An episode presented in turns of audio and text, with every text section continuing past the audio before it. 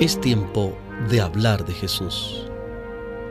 La lectura sin comentarios del libro El deseado de todas las gentes. Capítulo 24. ¿No es este el hijo del carpintero? Hablemos de Jesús. Omar Medina les acompaña. Una sombra cruzó los agradables días del ministerio de Cristo en Galilea. La gente de Nazaret le rechazó ¿No es este el hijo del carpintero? decía. Durante su niñez y juventud Jesús había adorado entre sus hermanos en la sinagoga de Nazaret. Desde que iniciara su ministerio había estado ausente, pero ellos no ignoraban lo que le había acontecido. Cuando volvió a aparecer entre ellos, su interés y expectativa se avivaron en sumo grado.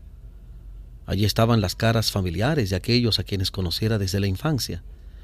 Allí estaban su madre, sus hermanos y hermanas, y todos los ojos se dirigieron a él cuando entró en la sinagoga el sábado y ocupó su lugar entre los adoradores. En el culto regular del día, el anciano leyó de los profetas y exhortó a la gente a esperar todavía al que había de venir, al que iba a introducir un reino glorioso y desterrar toda la opresión. Repasando la evidencia de que la venida del Mesías estaba cerca, procuró alentar a sus oyentes, describió la gloria de su advenimiento, recalcando la idea de que aparecería a la cabeza de ejércitos para librar a Israel.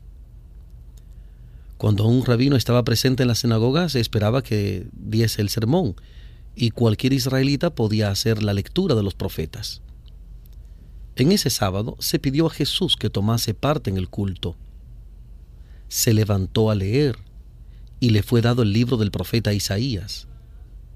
Según se lo comprendía, el pasaje por él leído se refería al Mesías. El Espíritu del Señor está sobre mí, por cuanto me ha ungido para dar buenas nuevas a los pobres, me ha enviado para sanar a los quebrantados de corazón, para pregonar a los cautivos libertad y a los ciegos vista, para poner en libertad a los quebrantados, para predicar el año agradable del Señor.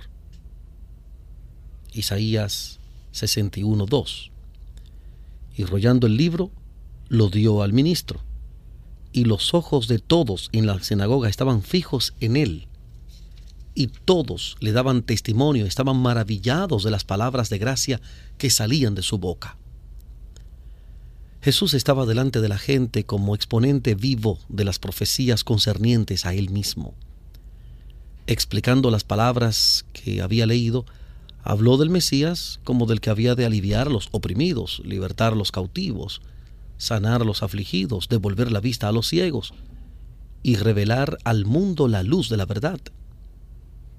Su actitud impresionante y el maravilloso significado de sus palabras conmovieron a los oyentes con un poder que nunca antes habían sentido. El flujo de la influencia divina quebrantó toda barrera.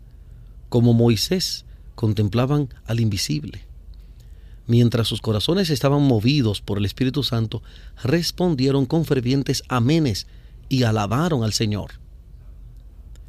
Pero cuando Jesús anunció, hoy se ha cumplido esta escritura en sus oídos, se sintieron inducidos repentinamente a pensar en sí mismos y en los acertos de quienes dirigía la palabra. Ellos, israelitas, hijos de Abraham, habían sido representados como estando en servidumbre, se les hablaba como a presos que debían ser librados del poder del mal, como si habitasen en tinieblas, necesitados de la luz de la verdad. Su orgullo se ofendió y sus recelos se despertaron. Las palabras de Jesús indicaban que la obra que iba a hacer en su favor era completamente diferente de lo que ellos deseaban. Tal vez iba a investigar sus acciones con demasiado detenimiento a pesar de su meticulosidad en las ceremonias externas, rehuían la inspección de aquellos ojos claros y escrutadores. ¿Quién es este Jesús? preguntaron. El que se había rogado la gloria del Mesías era el hijo de un carpintero y había trabajado en su oficio con su papá José. Le habían visto subiendo y bajando trabajosamente por las colinas, conocían a sus hermanos y hermanas, su vida y sus ocupaciones le habían visto convertirse de niño en adolescente y de adolescente en hombre. Aunque su vida había sido intachable, no querían creer que fuese el prometido. Qué contraste entre sus enseñanzas acerca del nuevo reino y lo que habían oído decir a su anciano rabino. Nada había dicho Jesús acerca de librarlos de los romanos. Habían oído hablar de sus milagros y esperaban que su poder se ejerciese en beneficio de ellos, pero no habían visto indicación de semejante propósito. Al abrir la puerta a la duda y por haberse enternecido momentáneamente, sus corazones se fueron endureciendo tanto más. Satanás estaba decidido a que los ojos ciegos no fuesen abiertos ese día, ni libertadas las almas arrojadas a la esclavitud. Con intensa energía obró para aferrarlas en su incredulidad. No tuvieron en cuenta la señal ya dada, cuando fueron conmovidos por la convicción de que era su redentor quien se dirigía a ellos. Pero Jesús les dio entonces una evidencia de su divinidad, revelando sus pensamientos secretos. Les dijo, sin duda me dirán este refrán, médico, cúrate a ti mismo. De tantas cosas que hemos oído haber sido hechas en Capernaum, haz también aquí en tu tierra. Y dijo, de cierto les digo que ningún profeta es acepto en su tierra. Mas en verdad les digo que muchas viudas había en Israel en los días de Elías, cuando el cielo fue cerrado por tres años y seis meses, que hubo una grande hambre en toda la tierra, pero a ninguna de ellas fue enviado Elías, sino a Sarepta de Sidón, a una mujer viuda. Y muchos leprosos había en Israel en tiempo del profeta Eliseo, mas ninguno de ellos fue limpio, sino Naamán, el sirio.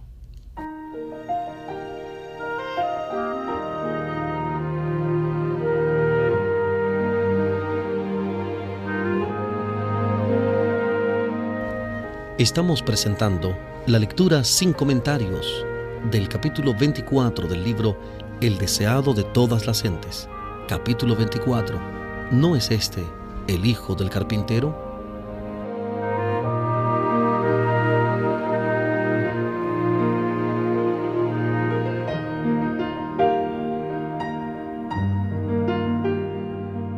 Por esta relación de sucesos ocurridos en la vida de los profetas, Jesús hizo frente a las dudas de sus oyentes. A los siervos a quienes Dios había escogido para una obra especial, no se les permitió trabajar por la gente de corazón duro e incrédula, pero los que tenían corazón para sentir y fe para creer, se vieron especialmente favorecidos por las evidencias de su poder mediante los profetas. En los días de Elías, Israel se había apartado de Dios, se aferraba a sus pecados y rechazaba las amonestaciones del Espíritu enviadas por medio de los mensajeros del Señor. Así se había apartado del conducto por medio del cual podía recibir la bendición de Dios. El Señor pasó por alto las casas de Israel y halló refugio para su siervo en una tierra pagana, en la casa de una mujer que no pertenecía al pueblo escogido. Pero ella fue favorecida porque seguía la luz que había recibido y su corazón estaba abierto para recibir la mayor luz que Dios le enviaba mediante su profeta. Por esta misma razón, los leprosos de Israel fueron pasados por alto en tiempo de Eliseo. Pero Naamán, noble pagano que había sido fiel a sus convicciones de lo recto y había sentido su gran necesidad de ayuda, estaba en condición de recibir los dones de la gracia de Dios. No solamente fue limpiado de su lepra, sino también bendecido con un conocimiento del verdadero Dios.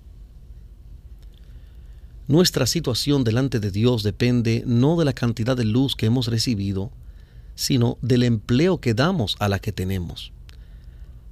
Así, aún los paganos que eligen lo recto en la medida en que lo pueden distinguir, están en una condición más favorable que aquellos que tienen gran luz y profesan servir a Dios, pero desprecian la luz y por su vida diaria contradicen su profesión de fe. Las palabras de Jesús a sus oyentes en la sinagoga llegaron a la raíz de su justicia propia, haciéndole sentir la amarga verdad de que se habían apartado de Dios y habían perdido su derecho a ser su pueblo. Cada palabra cortaba como un cuchillo mientras Jesús les presentaba su verdadera condición. Ahora despreciaban la fe que al principio les inspirara. No querían admitir que aquel que había surgido de la pobreza y la humildad fuese otra cosa que un hombre común. Su incredulidad engendró malicia. Satanás los dominó y con ira clamaron contra el Salvador. Se habían apartado de aquel cuya misión era sanar y restaurar y ahora manifestaban los atributos del destructor. Cuando Jesús se refirió a las bendiciones dadas a los gentiles, el fiero orgullo nacional de sus oyentes despertó y las palabras de él se ahogaron en un tumulto de voces. Esa gente se había jactado de guardar la ley, pero ahora veía ofendidos sus prejuicios. Estaba lista para cometer homicidio. La asamblea se disolvió y empujando a Jesús le echó de la sinagoga y de la ciudad. Todos parecían ansiosos de matarle. Le llevaron hasta la orilla de un precipicio con la intención de despeñarle. Gritos y maldiciones llenaban el aire. Algunos le tiraban piedras cuando repentinamente desapareció de entre ellos. Los mensajeros celestiales que habían estado a su lado en la sinagoga estaban con él en medio de la muchedumbre enfurecida. Le resguardaron de sus enemigos y le condujeron a un lugar seguro. También los ángeles habían protegido a Lot y le habían conducido a salvo en medio de Sodoma. Así protegieron a Eliseo en la pequeña ciudad de la montaña, cuando las colinas circundantes estaban ocupadas por caballos y carros del rey de Siria y por la gran hueste de sus hombres armados. Eliseo contempló las laderas más cercanas cubiertas con los ejércitos de Dios, caballos y carros de fuego en derredor del siervo del Señor.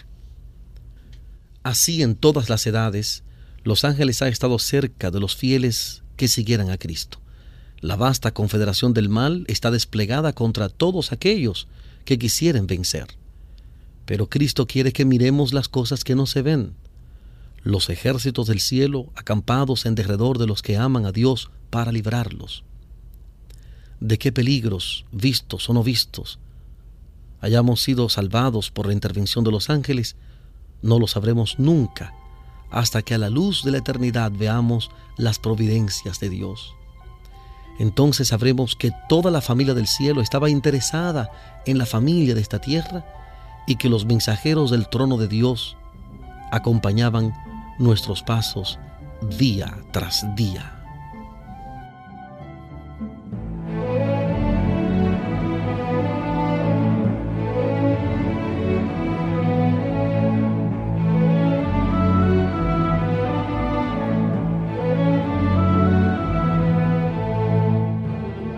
Estamos presentando la lectura sin comentarios del capítulo 24 del libro El deseado de todas las gentes.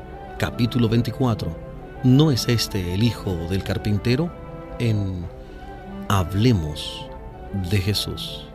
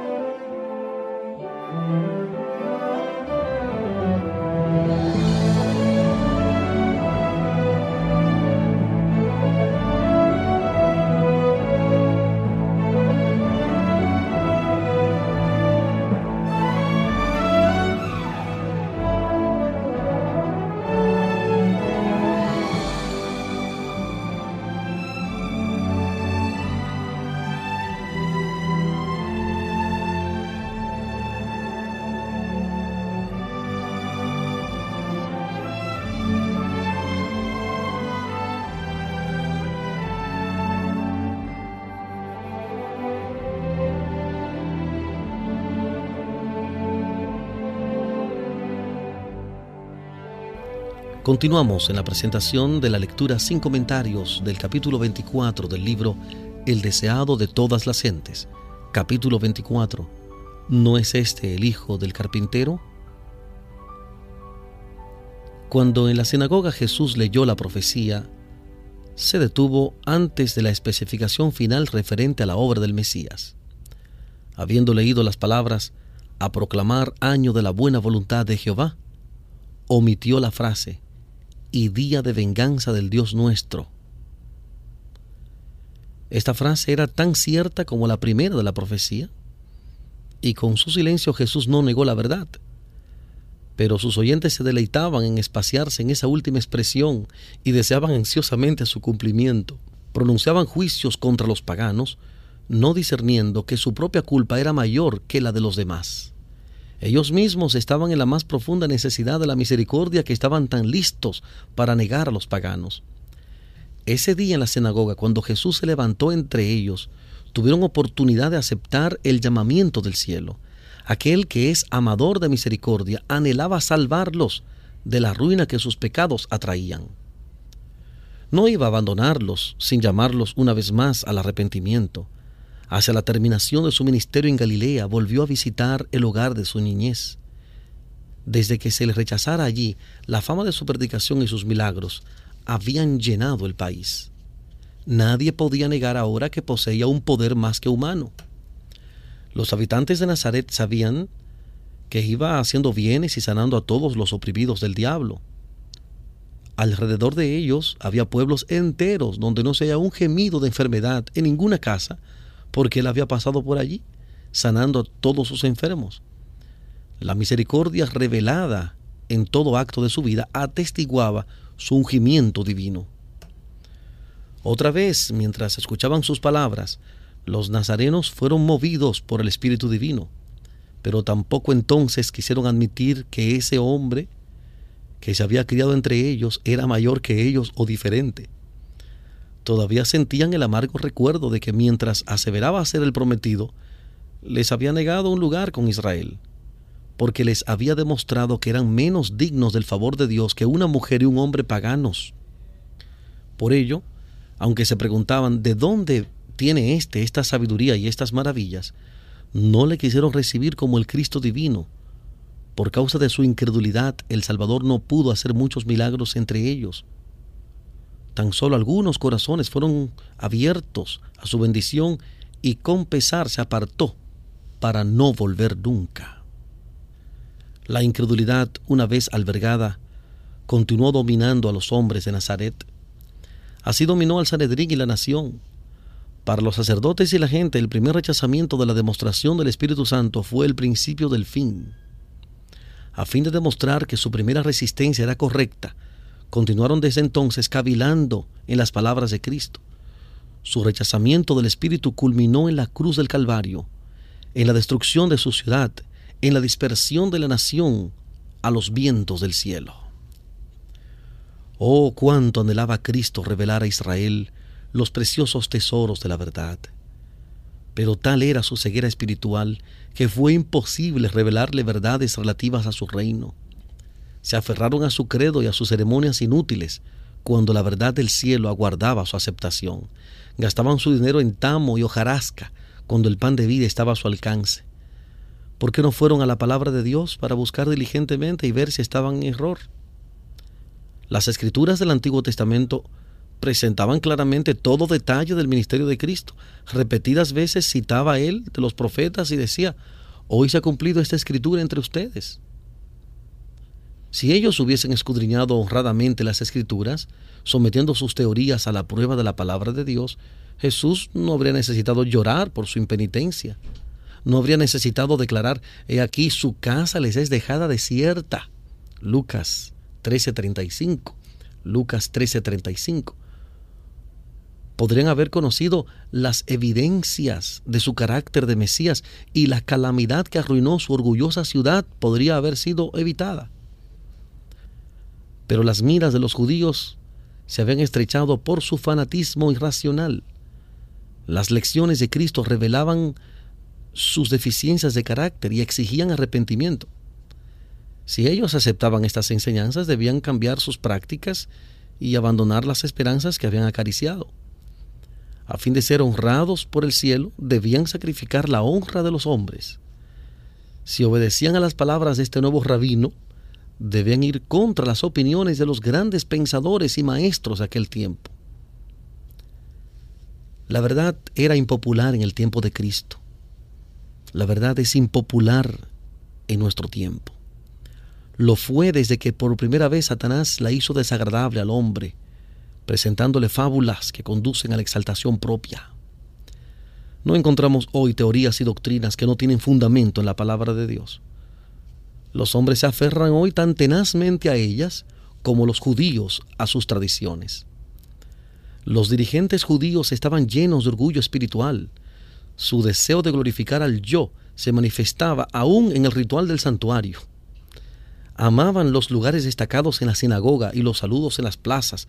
Les halagaba el sonido de los títulos en labios de los hombres. A medida que la verdadera piedad declinaba entre ellos, se volvían más celosos de sus tradiciones y ceremonias. Por cuanto el prejuicio egoísta había oscurecido su entendimiento, no podían armonizar el poder de las convincentes palabras de Cristo con la humildad de su vida no apreciaban el hecho de que la verdadera grandeza no necesita ostentación externa. La pobreza de ese hombre parecía completamente opuesta a su acerto de ser el Mesías. Se preguntaban, si es lo que dice ser, ¿por qué es tan modesto? Si prescindía de la fuerza de las armas, ¿qué llegaría a ser de su nación? ¿Cómo se lograría que el poder y la gloria tanto tiempo esperados convirtiesen a las naciones en súbditas de la ciudad de los judíos. ¿No habían enseñado los sacerdotes que Israel debía gobernar sobre toda la tierra? ¿Era posible que los grandes maestros religiosos estuviesen en error? Pero no fue simplemente la ausencia de gloria externa en la vida de Jesús lo que indujo a los judíos a rechazarle. Era Él la personificación de la pureza y ellos eran impuros moraba entre los hombres como ejemplo de integridad inmaculada. Su vida sin culpa hacía fulgurar la luz sobre sus corazones. Su sinceridad revelaba la falta de sinceridad de ellos. Ponía de manifiesto el carácter huero de su piedad presuntuosa y les revelaba la iniquidad en toda su odiosidad. Esa luz no era bienvenida para ellos. Si Cristo hubiese causado la atención general hacia los fariseos y ensalzado su saber y piedad, le habrían recibido con gozo. Pero cuando hablaba del reino de Dios como dispensación de misericordia para toda la humanidad, presentaba una fase de la religión que ellos no querían tolerar. Su propio ejemplo y enseñanza no habían tendido nunca a ser deseable el servicio de Dios. Cuando veían a Jesús prestar atención a aquellos a quienes ellos odiaban y repelían, se excitaban las peores pasiones de sus orgullosos corazones. Con toda su jactancia de que bajo el león de la tribu de Judá, Israel sería exaltado a la preeminencia sobre todas las naciones, podrían haber soportado la defraudación de sus ambiciosas esperanzas, mejor que la reprensión de sus pecados de parte de Cristo y el oprobio que sentían en presencia de su pureza.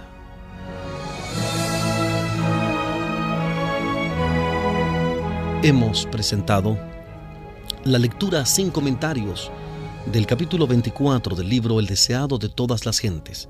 Capítulo 24. ¿No es este el hijo del carpintero? Este capítulo está basado en el Evangelio según San Lucas, capítulo 4, versículos 16 al 30. Lucas 4, 16 al 30.